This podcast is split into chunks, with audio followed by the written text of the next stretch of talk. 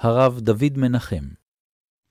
משה מצטווה, ועתה אקרב אליך את אהרון אחיך, ואת בניו איתו, מתוך בני ישראל לקדשו לכהנו לי.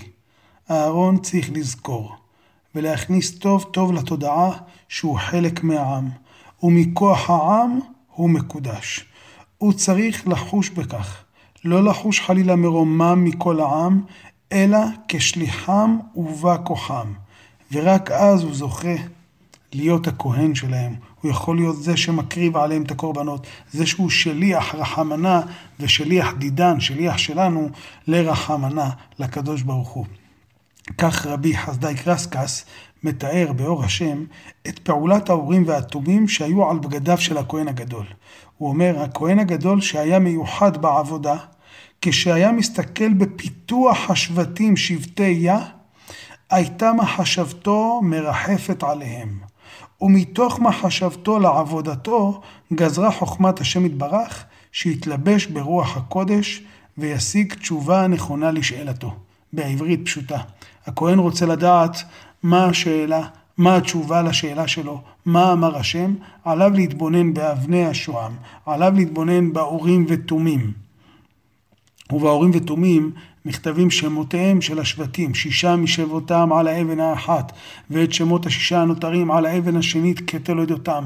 הוא מסתכל על ראובן, שמעון, לוי, יהודה, הוא עושה סוג של מדיטציה, ודווקא מתוך כך הוא משיג את התשובה הנכונה, הוא משיג את רוח הקודש. ללמדנו שרוח הקודש יונקת את כוחה מהתבוננות בעם, לא בהתנתקות מהעם. ועל כן גם, אחד האיסורים, אסור להפריד בין החושן לבין האפוד, ולא יזח החושן מעל האפוד. בחושן יש את 12 השבטים ו-12 אבנים.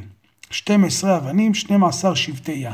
באפוד, כפי שאמרנו, יש שישה משמותם על האבן האחת, ואת שמות השישה הנותרים על האבן השנית כתולדותם. וזו מצוות לא תעשה, שלא ייזח החושן מעל האפוד, שלא יזיזו אותו, שלא יסירו אותו, הם צריכים להיות מחוברים. כנראה יש כאן אמירה חשובה. אמירה אחת כלפי הכהן, לומר שיזכור ששניהם קשורים אליו, שעם ישראל קשורים אליו, שכל המחנות של עם ישראל, אם זה ימין ושמאל באפוד, ואם זה 12 השבטים, הצבעים השונים שלהם, כולם קשורים אליו, ומכוחם הוא ממלא את תפקידו. ודבר שני, לזכור לנו שימין ושמאל, צבעים שונים, הגדרות שונות, כל הדברים שבהם אנו מתהדרים, צריך לזכור שבמקום של הלב יש מקום לכולם. במקום שהוא קרוב אל הלב, כמו האפוד, ובוודאי כמו חושן המשפט שנתונים ממש על ליבו של אהרון הכהן, על האיש האוהב הזה, במקום הזה יש מקום לכולם.